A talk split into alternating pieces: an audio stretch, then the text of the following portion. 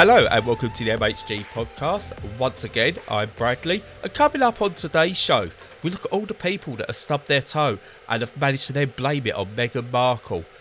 But joining us first, it's the real Sir Winston. Oh, sorry, no, sorry, that's my GBU script. Um, joining me, someone who's not a total right-wing douchebag, all-round good guy. It's Stu. How you doing, Stu? Oh, all the better for having that compliment. I, I don't know if I'm more an all round good guy, but I'm certainly not a right wing douchebag. That's absolutely for sure. Yeah. No, and we haven't got the real but fake Sir Winston Churchill as a guest. we dig him up and reanimate his corpse. Well, they gave the next best thing. Did you ever? Did you ever see that on the the GB News thing that went viral? No. They had a lookalike actor in to play Winston Churchill on GB News, but spoke to him like he was actually the reanimated corpse of Winston Churchill. Oh, before, at the very end, going, "Oh, we better let you in on something. It's not actually Winston Churchill." Oh, you do surprise us. Jesus Christ! Audience are not Um, as stupid as the presenters. Well, Well, mm, yeah. it's GB News. And the most recent one is Dan Wootton, former Scum editor, is um, blaming Meghan Markle for Jamaica wanting to become a, a republic. Crazy. Crazy. There's some reach in there. That is nuts. I mean, they've reached so far, they could have saved those uh, Chilean miners. Well, they'd be reaching back through time as well. But yeah, no, I- that is a, such a reach that, yeah, Yeah. the boundaries of space and time could also be broken. Plus, that'd have to like save someone who's got darker skin than them, so that's not happening. That's never going to happen. Um, what will happen, though, video games will happen. Oh, That'll do. Yeah, that'll do. as a Yeah, that's all right. Yeah, yeah.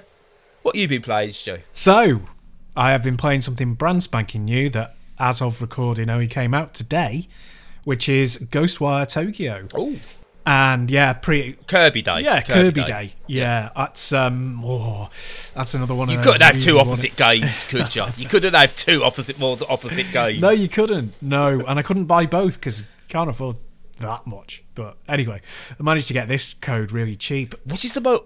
Oh no, which do you think is more disturbing? Like Ghostwire, and I know uh, we'll come into why that is, like certain elements, or the fact that a big pink blob thing, a little pink blob thing, could suck up the souls and bodies of other things. And that is existentially terrifying. There's a, like a little cartoon online of Sonic, and Yeah. like his eye starts turning red, like pinkish, and then it Yes. gets bigger and bigger, and it's Kirby, and Kirby comes out as Sonic. it's really disturbing, and it yeah, it's it's just a disturbing concept, but they've made it work over the years. He's so cute, though. He's so I know, cute. I know. But yeah, no, fantastic. I, can't wait to get that game. I looked at the Digital Foundry review of it, and it, it just looks really pretty and just what you'd want from a from a 3D version. But we're not here to talk about Kirby today. Next week. Yeah. Next Okay, week. cool. I've got it. Next week. Nice. So yeah, no Ghostwire. So yeah, uh, it's only available on PS5 and on PC. So obviously I've got the PC one, and it's essentially a sort of first-person immersive sim, but that kind of sounds much more grandiose than it is. It's just kind of like a first-person action game with some, from what I've seen so far, very light puzzle and environmental puzzle elements and yeah, you wander around Shibuya, which you'll remember from Jet Set Radio, that area of Tokyo that seems dedicated to buses. But um, uh, it's all locked off by a mysterious fog that is in no way because they couldn't afford to build a much bigger university to move around in. And Just like basic- Superman. Yeah, yeah. Superman fog. It's basically it, like if you take the premise of a little bit like Control, so it's a bit more kind of spooky than that, but not really particularly scary. It's more eerie, creepy stuff.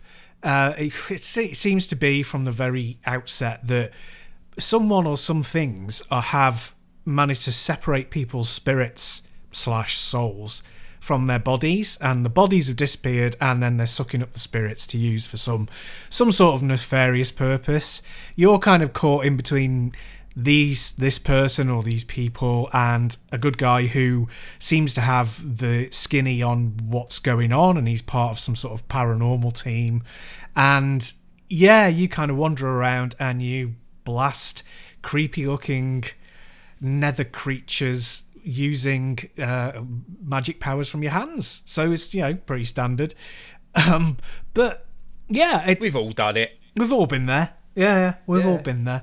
When I sold my soul to Satan, I got that kind of power, but uh, I've only used it for for uh, good, so that's a shame. Uh, but yeah, no, it's uh, it's funny. It's because like played so many games like this because it's like okay, we've got this world we can play with in 3D, an easy way to kind of make a world that's presentable but exciting is to have a very simple, straightforward representation of the real world and then have lots of supernatural elements crash in. You know, it's quite an easy way of, of making stuff, you know, building the levels fairly simple, having the enemies fairly complex, that sort of thing. Yeah. So there's a lot of that, and like Control does it as well. There's, there's even the elements of like eh, what are they called, like kind of supernaturally infused armchairs and kitchen sinks and stuff like Control has. I don't know whether it's like just coincidence or whether they saw that and they were like, ah, yeah, that's Ace, we're sticking that in. But um, yeah, it's kind of Ghostbusters-y as well. There seems to be like a, technological basis to what they're doing in terms of the research and how you deal with the spirits. But there's also a kind of Japanese folklore element as well. But it's all early days for me, but gameplay wise, it's okay. It's nothing special so far. It's all right, but you know, okay. And apart from that, graphically, uh, it's not particularly brilliant. It's okay. It's presentable enough, but I've just come off the back of playing Horizon, which I just finished yesterday. Absolutely. I don't know. You've not mentioned it before. I know, so- yeah, no, I've kept it all to myself for a secret. Yeah. Um, and, you know, Horizon on PS4 looks just magnificent. It's just so good looking. And Ghostwire is, you know, you wouldn't expect it to have that le- level of polish, but it's supposed to be a next gen game, well, current gen now, you know, PS5 era game. It's on the PS5, but it doesn't look like that at all. It's it's very simplistic. It's got it's got ray tracing, but uh, to be honest, I can't see uh, it's very well implemented. I've got stuck it all on max on my PC, and I just I'm like, uh, is it being used? I'm not entirely sure. So yeah, at the moment it, it's fine. I'm to give it lots more time. Probably complete it. It's It's Tango, isn't it? Yes, that's right. Who yeah. So Shinji Mikami's team, I think he's he's either left or he's stepped back from this game. Um, but yeah, the guys who did the Evil Within, it's it's them. See, I think that's their aesthetic. When you say about it doesn't look next gen or anything, I actually think that's their aesthetic. Their games kind of look almost grindhousey in a way. Yeah, I can see that. Uh, It's just a bit funny when you when you stick ray tracing in, which is a very big cost overhead and difficult to program. Yeah. And then it still looks you know like a previous not even a previous gen game or an early previous gen game you know what i mean? But yeah no i take Yeah. your point. They they definitely try and go for a, for something that's harkening back to a, a, an earlier era. Ano- another big influence i think that it might be is uh, fear you know f-e-a-r fear the first Yes. person shooter. There's lots of elements of that in it like things blinking in and out of existence and and all that caper. Uh but at the moment, it's, it's less than the sum of its parts. Uh, it doesn't do anything exciting so far. It's just really solid. So we'll yeah, we'll keep an eye on it. We'll see. Yeah, I mean, I'm interested in this because it's um, it, it it does look like the aesthetic. So first of all, I think the best open world, shall we say, city that you can put in a video game, I think, is like the various areas of Tokyo, because it's so much going on in such a small space that you. I mean, we saw. I, I mentioned it when we spoke about um, the Yakuza games you can fit so much into a smaller space than something like I think even The Witcher can or Grand Theft Auto can in their massive open worlds. And they're iconic as well. So you go into it and you kind of get a sense of where you are, even if you've never been there before, because they're so iconic in games. And I love the the theme behind it. That that's what's really striking me. Um, I love the supernatural um, in terms of not oh I believe ghosts are real, but I love the folklore stuff that comes from it, especially like uh, the Japanese folklore. the way they look at ghosts is very different to the way like the Western world look at ghosts Yes. and stuff like that. Yeah. Uh, very interesting character pieces if you look at the Ring, for example, and the Grudge, and how they're handled in the remakes compared to the Japanese originals. Yeah. But yeah, no, it looks interesting to me, and I'm okay with you actually saying it's not doing anything special as such. That actually makes me more wanting to play it because it doesn't. It doesn't sound like it's trying to push boundaries. It sounds like it's just trying to make a game, which I'm okay with. Remains to be seen. I could be getting the wrong point, but overall, I'm actually really excited to give this one a go at some point because it, it feels right up my street that I haven't. It's not the second coming. Yeah, yeah, fair enough. Um, I suppose uh, it's going to depend very much on how they tie in all the elements, you know, together. So each sort of premise, or the main premise in the game, is really good. So the idea of them using technology and the supernatural and what could be waiting for us in the world beyond. And the villains who are sort of utilizing whatever's going on in the background, you know, the the traditional folklore stuff. Like you've already had like Noh masks and uh, sort of like these prayer bead style things have cropped up, and um, these these small, they're kind of like paper dart type things. Uh, I'm really denigrating Ja- Japanese folklore, sim- simplifying it into something I can understand. But um, yeah, these little paper things that are like spirit trap things, and you know all of that is really lovely, and hopefully all of it will tie together to make something quite interesting. So, the way you describe it, the best Western supernatural piece of medium I think I've ever seen, and people I will die on this hill, is The Frighteners. Peter Jackson's The Frighteners with Michael J. Fox. Okay. Purely because, for what you're describing a ghost Ghostwire Tokyo, there's that element on there that the spirits are just there. That is just what they are. They are they are just there, and you got there's no good or bad spirits based on the beer spirits. It's just what they are in life. That's what they that's that's what they are in, in the afterlife. And I felt it handled it really really well. It's a very underappreciated film. Go and see it. Give it a reprisal if you haven't. Even from trailers, there's a there's a, it is a bit of reaching, but there's I see elements of that in this. I don't think there's any influence from it, but I think that uh, Peter Jackson took from some Asian folklore when it came to the Frighteners as minor influences in his film, and those same those same original seeds are very much prominent in what I've seen in the trailers and gameplay of Ghostwire Tokyo. So, but yeah, I, I I can't wait to play it, and I love Shibuya as a and Tokyo digitally, never been physically. Love them digitally as a concept, so it's ticking all the right boxes. Well, you certainly sound very excited for it, so I hope it lives up to your expectations.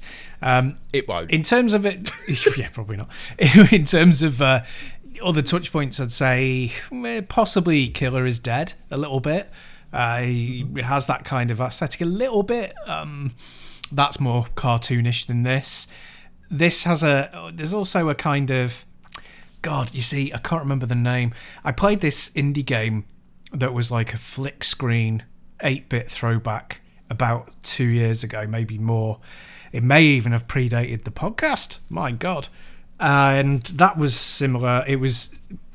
There's a very famous comic graphic artist in Japan whose name I forget who does body horror and really kind of extreme visuals, and it's based on his works. Very, very terrifying stuff.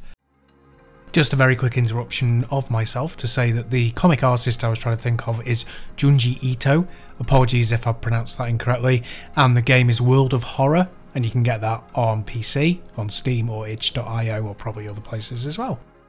Um, there's a bit of that influence in it, but again, that could just be the general Japanese cultural feel of it.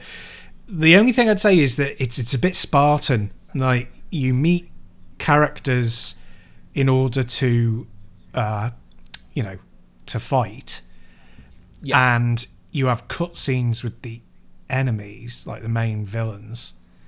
But apart from that, the the the world is is empty until you go up against that sort of thing. You know, very very Spartan. So that's quite deliberate. So let's hope that you know that pays off as well a bit later on. Yeah, you hope you hope that there's the, it's a design choice rather than a technical limitation or, or something like that. So But yeah, no, it's. I, I think it'll do well for itself, and and clearly, what will happen is they're holding something back because obviously it's got a year long exclusivity, Yeah. and it's a Microsoft owned game. So I reckon they got it out the door. There you go. You can have that now, and we'll get a definitive edition eh, about next April. yeah, definitely. Yeah, it's um, it needs some fixing on PC as well. I, a few bugs already that I've come across. So yeah, there's work to be done still. yeah, it's why I'm not jumping to go and buy it because it's uh, it's gonna be a Game Pass job in about a year, and I've got so much to play already. If it hits a sale, I'll probably pick it up. But uh, yeah, yeah, no, that's that's a. It's it, we live in that strange world at the moment where you've got a Microsoft-owned property exclusive to PlayStation, and you've got uh, what used to be a PlayStation exclusive, still produced by Sony, coming out on Nintendo and Xbox next month in MLB The Show, and it's kind of we all live in this world of like what could be. Uh, yeah, it's like Microsoft are going to oh, to Sony. Oh, yeah, come on, I'll throw you a bone. It's like when you're playing pool and you go, oh, it's all right, you can have two shots. Go on, you know. like, I didn't see. I I didn't see. He must have clipped it. It's yeah, fine. yeah, exactly, exactly. Oh yeah, yeah, let's have more shit. Let's let's put Super Mario Odyssey on Game Pass. Come on. No, never. no, they'd never do it, would they? No. um, never. It's Nintendo. Yeah. Nintendo, Nintendo will find a way of being brilliant but shit at the same time. Oh yeah, yeah, yeah. Which is, yeah, I've, I've got a feeling I might be talking about that because just very briefly, my very early part of um, Kirby is brilliant. Um, I've only played literally five minutes of it. It needs accessibility options. Yeah. I will speak more about that next week. Oh yeah. Um, I might have missed them, in all fairness. That's why I'm not going to go into it yet. But so far, I can't. On the tutorials, I don't know what buttons I should be pressing. Fix that. Anyway, Yeah, so I was giving you space just to cough. Um, You do the editing afterwards. I'm just here. I just, I just, I, I, I just make it as awkward as possible for cheers, you. Bal. No, that's fine.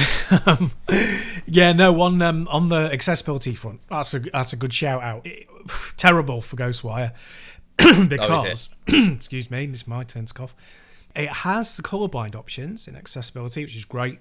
But one of the first things I did was stick the subtitle size up to maximum, and it's tiny. It, it's only on my big, biggish monitor. It's only about a centimeter high, and so like, I you know, and I'm like what four or five feet from a monitor, and you know, you're squinting practically. It's really tiny, even on its maximum size. So yeah, that's not great, but it does it does have the um, it does have the uh, colorblind options, which is something. That's what they're holding back, then, isn't it? The accessibility features for Game Pass. Yeah, they'll probably have a font size that fills the entire screen or something by that point. Yeah. yeah, whatever you want. Um, anyway, moving on. Moving on. Very quick one to start with from me is I've been playing WRC 10, and I know you're thinking, Brad, you've already spoke about this. Why are you talking about it now? Well, I got a switch code for it, and it's interesting. It's a, the WRC games are a good. I spoke about really good. Like they, they straddle arcade to sim really, really well, focusing more towards the sim side of stuff. And the PC version, I really, really, really like. The Switch version looks really nice for what it is. It's missing some content, so again, I don't know if I'm missing it. It's something to do with me, but I can't find any multiplayer content. So it's only the single player. But again, I'm fine with you playing it on a Switch. I'm okay with that.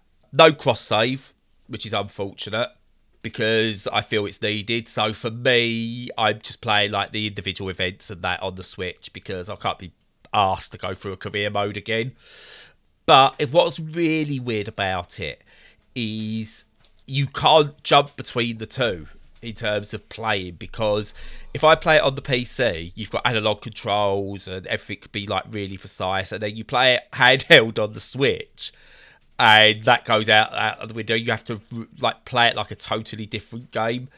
But it's not. But once you get used to it, it plays really well. Once you can get used to the nuances of the like, there's less travel or less. There is that sort of like you're not going to get those minor adjustments in turning sorted and, and things like that.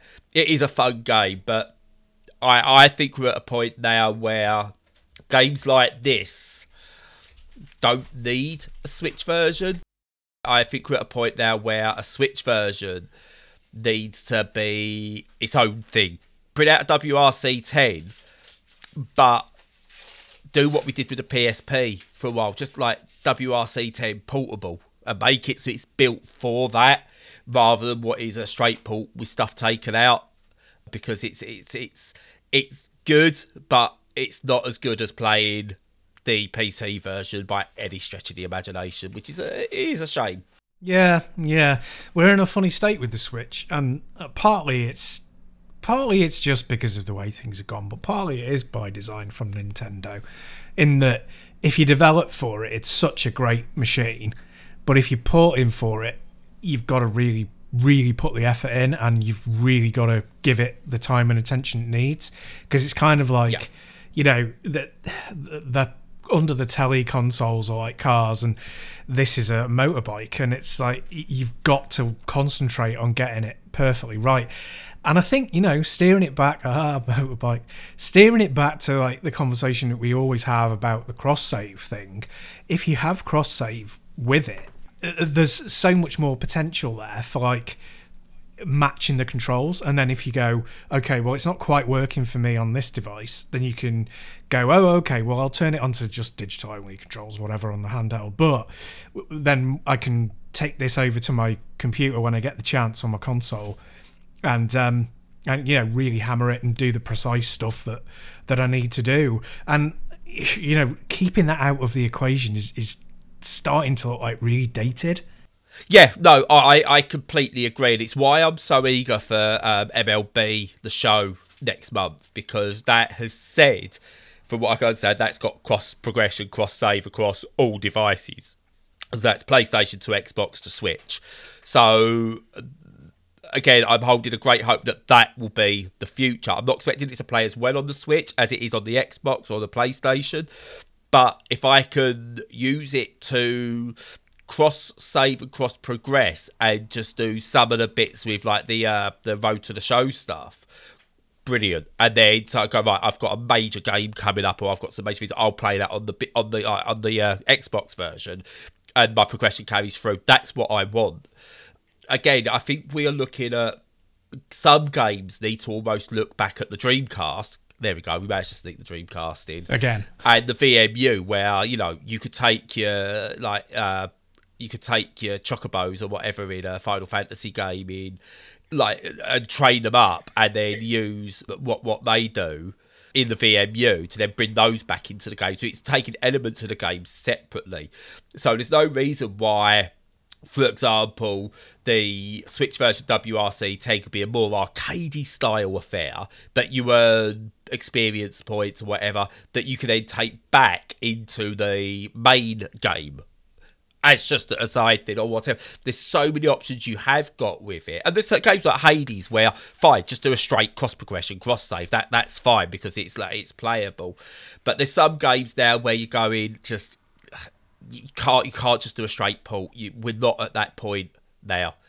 What the next Switch needs, and this is the big thing, is it needs the ability to be able to have analog controls um, in the triggers and stuff like that built into the functionality of the system from day one, so that you know if you get a third party Joy-Con that's a racing style Joy-Con that has analog controllers, bigger analog sticks or whatever uh, with triggers, then you could pop those in without you know uh, uh without having to fudge it. So uh, the Switch has been brilliant. I'm not dissing on the Switch at all, but I can certainly see what needs to be done for a new Switch down the line, and it's not all about graphics. Yeah, I agree. I think they would be best off doing the move they did from the DS to the 3DS, where you you know you can still play DS games on the 3DS, you could still play Switch games on the Switch Pro or whatever it was, but the Switch Pro also had its dedicated games, and it came yeah. out of the box with a with analog controllers. So yeah, analog Joy Cons, but they would work on the previous model of the Switch. So I think that would be a better move for them. They'd still be behind the curve then, but things would still be cheap enough for them, and people wouldn't feel like they were being left behind, you know, with their with their consoles and stuff. So, yeah, I mean that might be the better way for them. And just one last point with this again, WRC 10 on the Switch. If you've not played it on the PC or Xbox or PlayStation or whatever, brilliant. Absolutely brilliant. You will not notice. The only differences I notice is obviously no multiplayer, because I've played it on a like a more powerful system with proper analog controls and potentially even a wheel. I noticed the difference. So if you've never played those, you go fresh into this, you are in for a great time. Nice. Uh, what's next from yourself? Well, I only had a brief play on another game, which was Nightmare in the Dark on the Neo Geo, and that one is a. It's basically like Bubble Bobble. You have it's a single screen game. You have platforms. You have to kno- knock the enemies into submission, and then kind of well in Bubble Bobble, uh, blah, blah, blah, Bubble Bobble, not Puzzle bubble or Bubble Bobble. You uh, you blow bu- bubbles onto them, and then you hit them, and you know, whatever, and they go off the screen to de- be defeated. But in, in Nightmare in the Dark, you throw fireballs because it's got a kind of Halloweeny kind of aesthetic. You throw fireballs at these enemies, and then when they get completely immersed in flame, you use them to knock the other enemies off the screen and stuff like that. Uh, and it's yeah, it's just like pretty much a complete rip off of Bubble Bobble, but I suppose it has enough difference in it to to be worthwhile. I mean, back in the day when it came out, I don't think anyone would be dropping like you know 250 quid to buy it, kind of thing.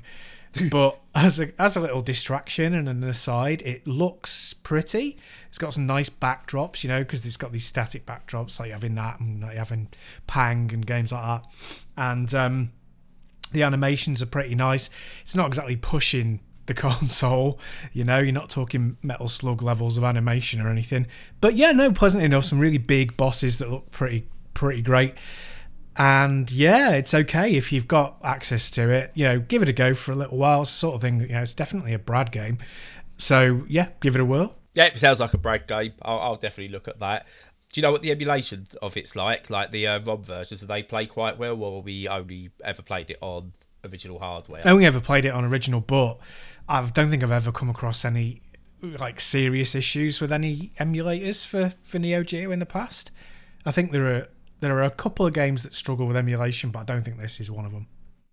Cool. I'll give I'll give that a look because I don't, I, I don't think I could afford myself a, a, a hardware solution at the moment. No, that's fair enough. I'm getting four pound extra a week to pip, so you know soon. Yeah, soon. The time is coming. Oh dear, isn't isn't isn't Britain great? Oh, fabulous.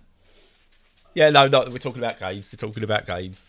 Uh, but yeah, no, good. I'm glad. I, I love to see. Uh, I love it when you talk about like the old, like the, the retro stuff. I love retro games, but I have a more of a passing interest in terms of, oh, I like fiddling with that, and now I'm kind of, I'll play play for like a couple of minutes. Like it's ADHD perfection is is the retro scene because you just pop something on for a couple of seconds and they like never go back to it for six months and go back then play other stuff and whatever. But you know, your passion for it is it's um it's superb. I, I love listening to you talk about retro stuff. Oh, cool. Yeah, no, I just um, I, I get like a Oh, shut up about it! Try it out. No, go carry on. no, I get like a, a hankering to play a shorter game, you know, from in an arcade style, and there's it'll either be something on Steam, that, you know, uh, from a smaller indie, or it'll be something from the past that I've not touched before. And I keep finding it's like I think, oh, you know, must have played all of the good games in that genre kind of thing, Yeah. and then I'm like, oh god, no, there's this whole wealth of them I haven't touched yet. So yeah, yeah, keep dipping back into it. There's a whole wealth of puzzle games from the 80s and 90s where the more you complete it, the more you get like naked ladies underneath the, the, the, the actual game world. Bizarre. Because that's that's what puzzle games were in the arcades back then, aimed at the, the Japanese. It's really weird. Uh, see, but this is why I think I really like the old, like when I do play the retro stuff, because I, I, I literally I have the attitude with arcade stuff of it is an arcade, so I pop an imaginary 50p into my into my uh, RG351 or into the PC. I play through a game, I lose my life till I get to a continue, and I go, oh, I'm done now. I'll go play something else. Yeah, that's Which a I good way of doing the- it. Yeah, yeah. Yeah, I don't. I, I've, I've never played like Teenage Mutant Ninja Turtles and gone, oh, I'm going to play this to completion. Behave.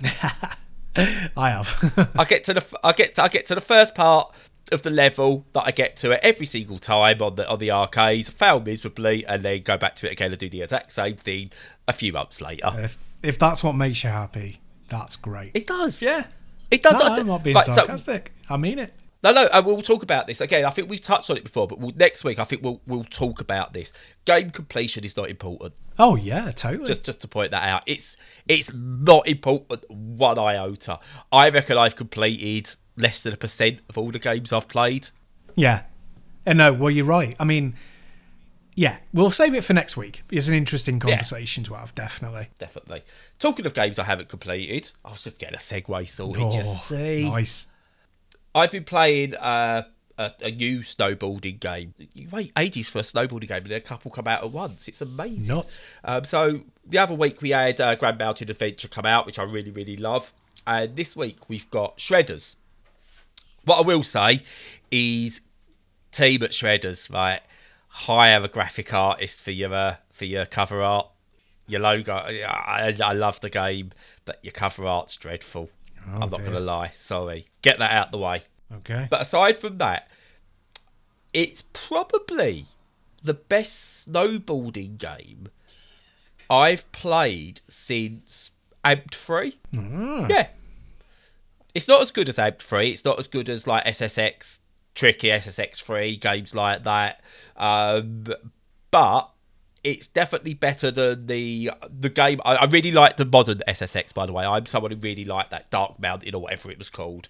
I really enjoyed that. I thought it, it was good, but I didn't like Steep. It's better than Steep because it's more focused than Steep. So what you've essentially got is a throwback to those games like Amped, where you give a like almost a linear progression through the game to start with and sort of like you've got this, this concept of annoyed snowball bros taking you through. So it's like, oh man, look, we're gonna we're gonna rip up this mountain or, or shred this mountain, and and look, we're gonna film it, and oh look, we can go and destroy this, and then the executive comes along and goes, oh, but instead of going, oh no, don't you ruin my mountain, they're going, oh yeah, we'd love this. Look, we can go viral. Yeah, we're we're down with the kids and stuff like that. It's annoying.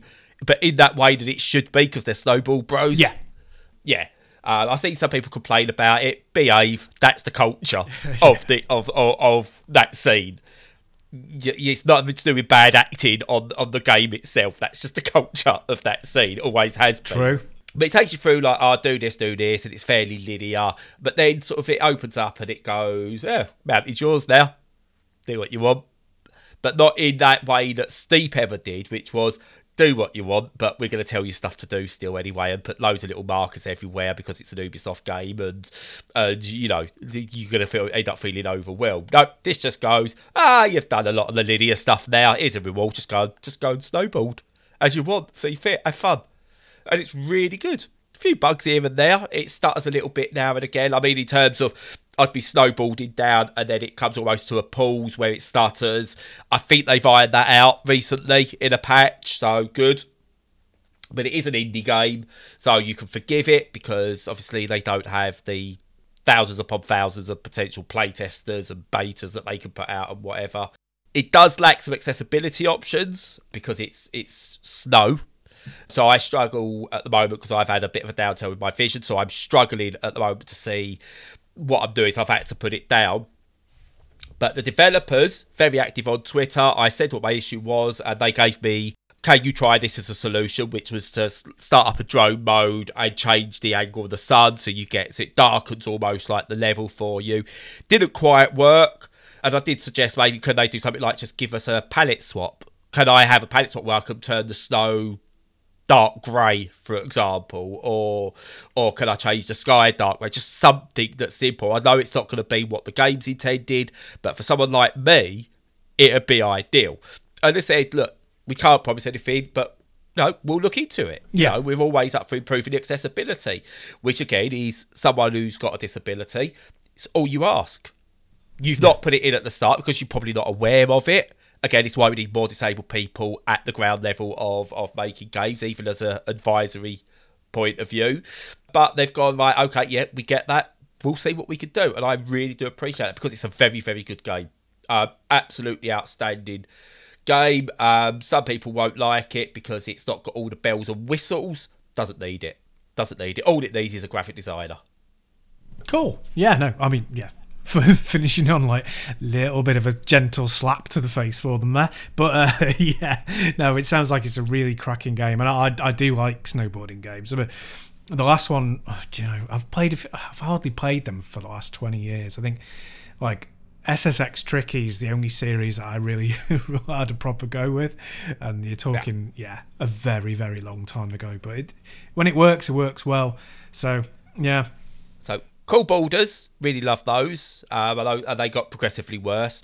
The Amp series got progressively better and then died. Bring it back, Microsoft. Come on. Bring it back. Or at least make it backwards compatible. Something, please. Yeah. Um, the SSX series peaked with Tricky 3, Dark Mountain or Dark, whatever it was called. It was good. Steep, I enjoyed for five minutes before going, oh, God, it's got Ubisoft on me. It's, I've got this, like, I don't want to Jesus Christ, there's 180 different things I've got to look at. I've only been playing five minutes. I don't want to travel all the way up there. But yeah, it, has been through. I even like Snowboard Kids on the N64. And the obviously the absolutely amazing 1080 snowboarding. Um, so it's good to see with like Grand Mountain Adventure and Shredders, we're maybe getting a renaissance, hopefully. So yeah, yeah no, I, I like a snowboarding game. Yep. Yep. They are good. And one more from me because I've gone through a bit of an extreme sports phase this week, by the sounds of it. I've also been playing the ludicrously titled Monster Energy Supercross, the official video game 5, which is basically a supercross, motocross style game with more Monster Energy branding than you can shake a stick at. Or is it a Monster Energy game with some bike branded? Who knows? uh, ins- but yeah. it's it's it, it's really weird. So uh, Monster Energy like Supercross games are I, I like. I've always enjoyed them. The like MX versus ATV, big fan of those. Uh, Pure, which was pure, mainly ATV, bring that back. By the way, that was a brilliant game, underrated by many. But Monster Energy Supercross is an officially licensed game on the uh, the actual series there is. Um, it's got career mode, all the usual gubbins, single races, championships online, uh, training events, bloody blah, all different power bikes from like the junior bikes right up to like the official like supercross style ones. Uh, career where you can up your stats, you get better bikes, contracts. It's all there. It does ticks all the right boxes, plays really well, really enjoying it honestly, the only thing I can really say is if you've played Monster Energy Supercross, the official video game 4, you don't need to play 5. If you've played 3, maybe give 5 a go. There's a few bits different in it now and it's improved. It's one of those series where I think every other every other year, I don't know why this needs a yearly release. Just yeah. add the, do you know what? Charge me a fiver I do the 2022 series in there. Don't release a you know a number six next year. Doesn't need it. Give yourself a two year development cycle because these games are really best appreciated when you play them every other year. Not needed yearly. Play the PC version, um, and ironically, we suffer the same thing between Switch and PC again. So I've got number four on the Switch, and I went back and gave that a go compared to number five on the PC. And again, the little differences because you've got the analog control with like the bikes and everything is so much better on the PC version. Um, I feel like I'm having a bit of a Switch rant at the moment, but it's a uh, it's too digital on the on, on the Switch. That it, again, I can't go back to it despite enjoying it first time now because got used to playing it like that. Yeah, those little differences of just analog input are make it night and day. Looks lovely, plays really well if you've got last year's, do you need it? It's the only thing I would say. Well, I think you know the answer obviously is money is why they they keep doing it. Oh yeah, but um, yeah, you're right. Two year development cycle for these things. I, I don't know how anyone can any company can produce something of any real worth within a year. It's I mean, you can they kind of used to do it with the Call of Duty stuff where they had different development teams doing doing them in parallel so that you could do it that way. But even so, that was still like a two year cycle. It was way too short. Who's finishing a game in a year these days? I know, right? Well, you you're never finishing the game, but you know. No. Uh, but it's like I mean, so to, to give it an example, and I can't remember if it's from the same like people behind it or not. I'll have to have a quick. Well, it's not the same developers, but no, it's this is pure milestone. So, uh, AFL Evolution Two. I didn't even know there was a first. Right, it's an Aussie rules football game that has added. I think that like last year added like just as DLC the 2021 season. Didn't make a AFL Evolution Three. There may be an AFL Evolution Three. Who knows? But they started a new season. Do you know what? I was quite willing to support them with a new season. I'll go, yeah, I'll spend a couple of quid on a new season pack. Yeah. That, that's fine with me. I, I, you know, I still wish FIFA would do that. The MLB games, the NBA games, the NHL games.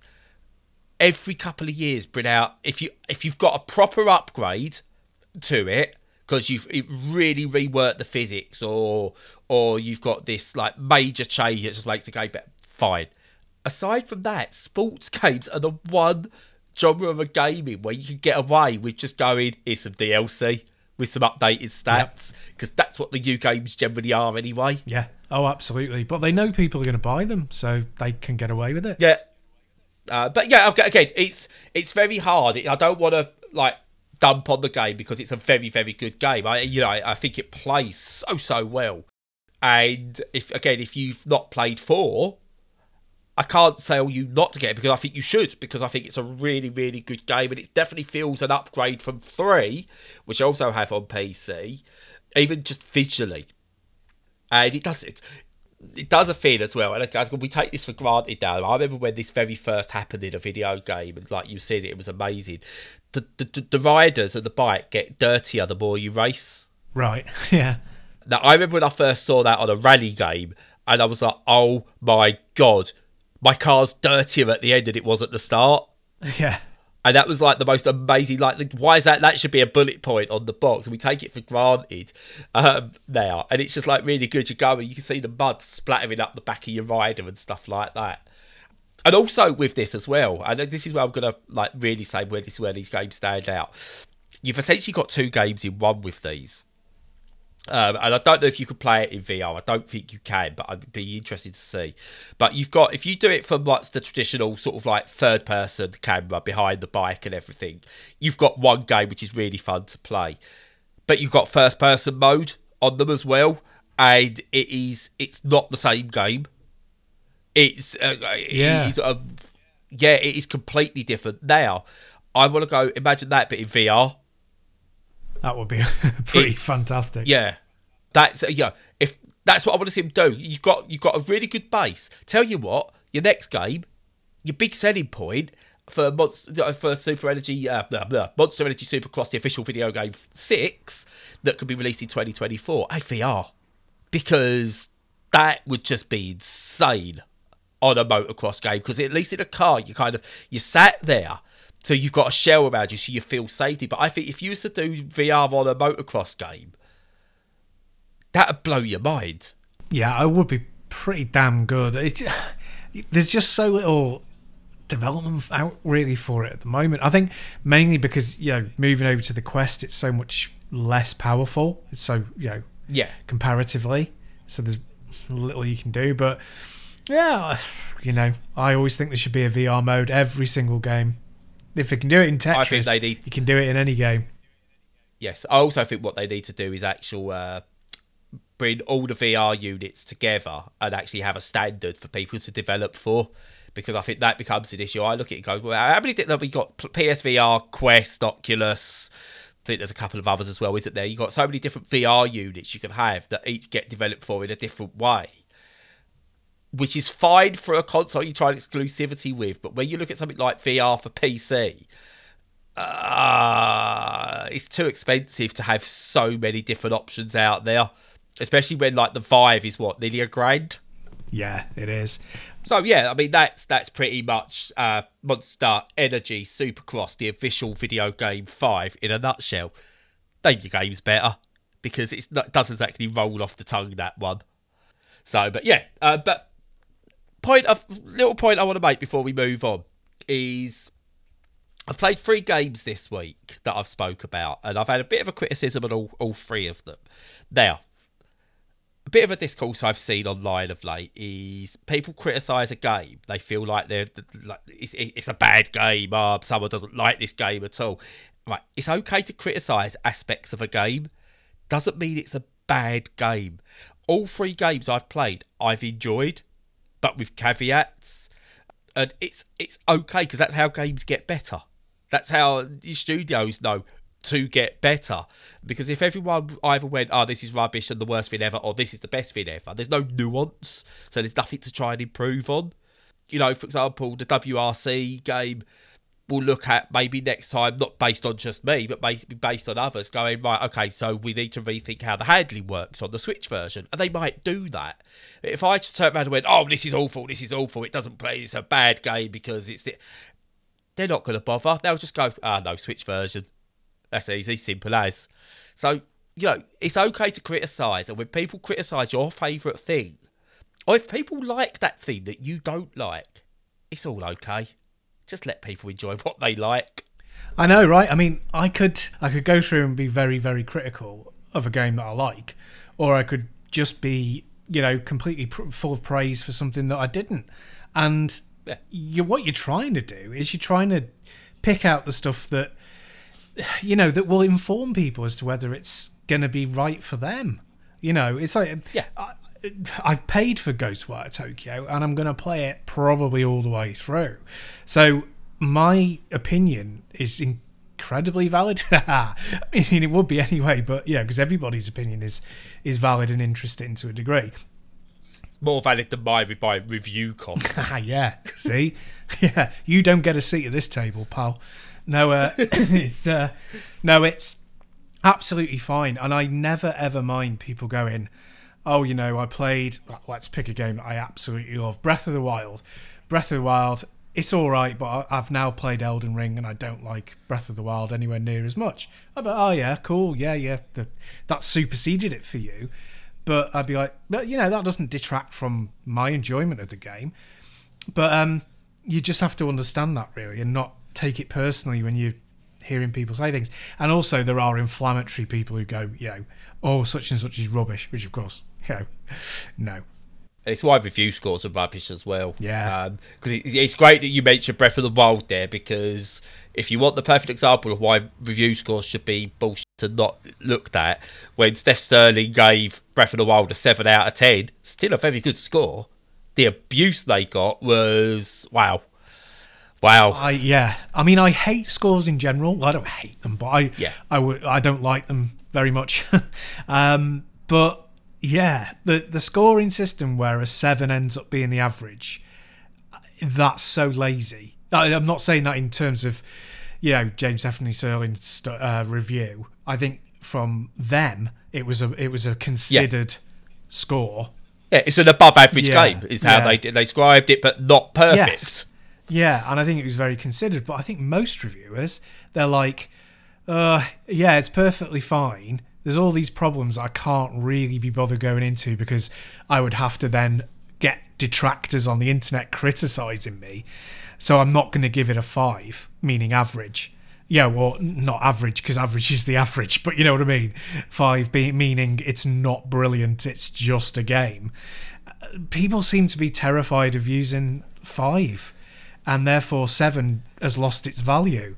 So yeah, it's all yeah. so stupid. Seven out of ten is the I don't want to upset the publishers. Yeah. Score eight yeah. out of ten is the I don't want to upset the fan base score. I like that. That should be our grading metric. We don't have any scores apart from seven yeah, and eight. Seven and eight. Yeah. yeah. Um, it's, again, it's, it, I, I, I've couple of times I've been tempted to go, shall we do review scores? Because then what gets us on Metacritic or something like, no, it's not worth it. I really cannot be asked. I remember what it was like trying to score stuff before, and I, have been guilty of it. Just going, uh, I don't know what to give this. What's gonna give me the least headache? Um, and then up just going, yeah. ah, seven. it's. And I had someone who wrote for us at GameStyle gave um, Assassin's Creed 3 a 10 out of 10 because they absolutely loved it. Oh my god. Oh boy, the abuse. I bet dear. Well, um, it's why I always go for find a reviewer you like and find out what they say about a game as a base. Don't take it as gospel. But you know, I would always go. I, I kind of agree with like Mark Kermode. Seven out of ten times, ironically. Um, and we'll go right. If he says a film's going to be this, I'll yeah, I'm really going to give it a go. But it doesn't mean uh, he will watch a film that I go he said bad, and I go oh, it must be bad. I've I've enjoyed films he don't like. I've hated films he loves. But on the whole, I will go with right. Okay, that's an opinion I will listen to as Yeah. a basis. Yeah, the way that he articulates things is great. So you can go, Yeah. oh, I totally understand now. I totally get where he's coming from. I don't agree with it, but I totally understand it. Or, you know, a lot of the time you're just like, oh, yeah, yeah, I totally agree with that. Yeah, because, you know, personal tastes really differ. Yeah, If you're not a critic, your opinion counts or it doesn't count, depending on who's listening. If you are a critic, you shouldn't be criticised for having an opinion. You know, I mean, I there's the there's the whole Gran Turismo Seven controversy where clearly Polyphony just switched on microtransactions after all of the reviews came out. That's happening a lot of late. I know, oh, it's disgusting behaviour. It's absolutely despicable. Chocobo Racing, that's the big one, weren't it? Yeah, they sent yeah. it out to reviewers without, and they went, oh, it's on now. Yeah, I know. Oh, it's terrible.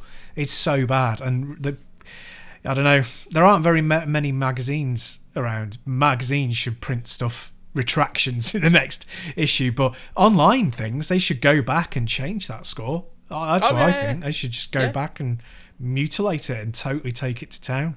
And again, it's why I think scores are bad because like scores are can be residual as well. You know, I don't know what Metacritic does, but I don't believe if they like IGN go, "Oh, this is a ten out of 10. Oh my god, actually, because of this, it's a four out of ten. I don't know if Metacritic pick up the U score or go with the original score. So you could have a game that could release in a state as a three out of ten, get fixed two weeks later, and what scores actually reflected. Again, it's why I use I will look at Metacritic and I use it as a, a base barometer. It's always interesting to see what's the difference between the critic review and the fan reception.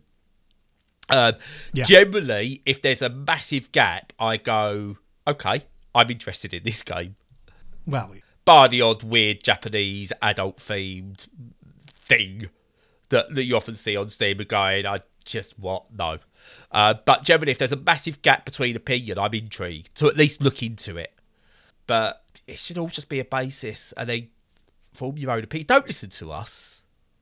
Don't listen to us. We're pointless.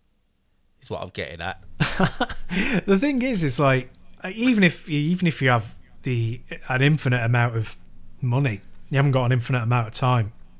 No. and and uh, you know therefore critic critic impressions are, are still so valuable Yeah. so valuable and um, to denigrate what they're doing just because they don't agree with you is, is childish it's just immaturity Yeah. Also, with Kermode and Mayo retiring for BBC Five Live, do you reckon we could get in there?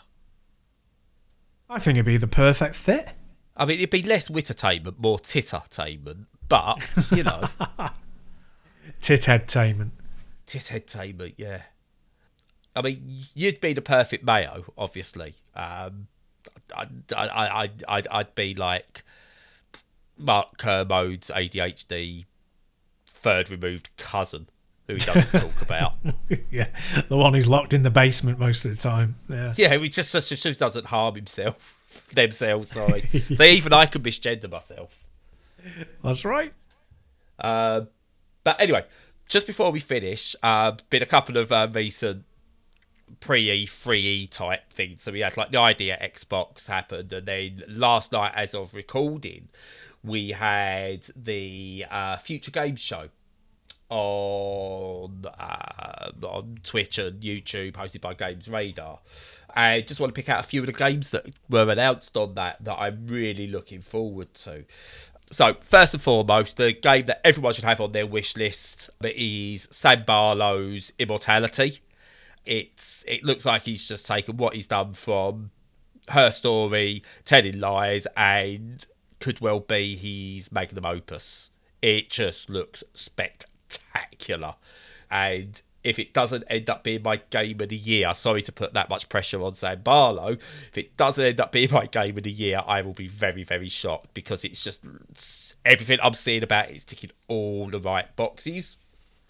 The other one I'm really looking forward 2 is Cursed to Golf, which is a roguelike golf game, uh, which looks really interesting. It's basically uh, you've got a set about the shots to escape purgatory uh, by playing golf. Ooh, nice. Yes, there's so the levels are randomly ordered, but they're not randomly generated. So you have you can learn the whole. So depending what seed you start with on a new run, you will get them in a different order. There's like eighty odd different holes that you can get like mixed up across eighteen or whatever it is. You, I think you get a set amount of shots, but you can earn more shots, or certain things will take away shots. The idea is to be able to stay on par and get out of purgatory. Uh, there's a demo of it up. I've played a couple of holes already. Oh yeah, oh yes, oh yes, that looks really good. Uh, just some others that really stood out. I'll just go through names rather than going into it. But you've got the time I have left looks really good. Um, Alter Born looks really good. Into the Sun, which was shadow dropped, is a like a platform type thing that looks pretty good. Um, Lego Brick Tales, check that one out. It's a a Lego based diorama style puzzle game that uses building Lego things, using imagination to solve puzzles. Just looks fantastic. Give that one a check. Yeah. What else was there? Instruments of Destruction looks really good. It's it's already out, uh, but it looks like it's very similar to Abriss, but with vehicles. So give that a look, I suppose. Uh, that was shown off. Alaskan Truck Simulator, which seems to be taking like the Euro Truck and uh, American Truck Simulator style things, but improving on it. So instead of just driving a truck, you actually have to do things like take breaks at the right time, refuel your truck, make sure you're getting food, and all, all things like that. So it, Yeah. it feels like it's almost like um, Ice Road Truckers the game. Looks interesting. Justice Sucks, which is a, a sentient Roomba that looks like you've got to try and protect your family in the house by setting traps Home Alone style to beat enemies. Looks interesting. Sweet Transit is a management railway style game. Looks fun. And yeah, it's just, uh, I think there's one called Trepang 2, which I don't know if it's a sequel to anything 'cause I've never heard of Trepang. But that's a uh, like a proper violent FPS type thing that just looks pretty damn cool. Um, and there's loads of others. Check out the list of games on Games Radar. It's just, yeah, indie games are in a really strong place at the moment. They really are. Yeah, totally. They really, really are. So yeah, cool. Well, I'll check into some of those, especially the Lego brick one. Yes, I, I honestly, it just it like they done it um, as almost like a end of show type thing, and I honestly my jaw dropped looking at it. It's it's it.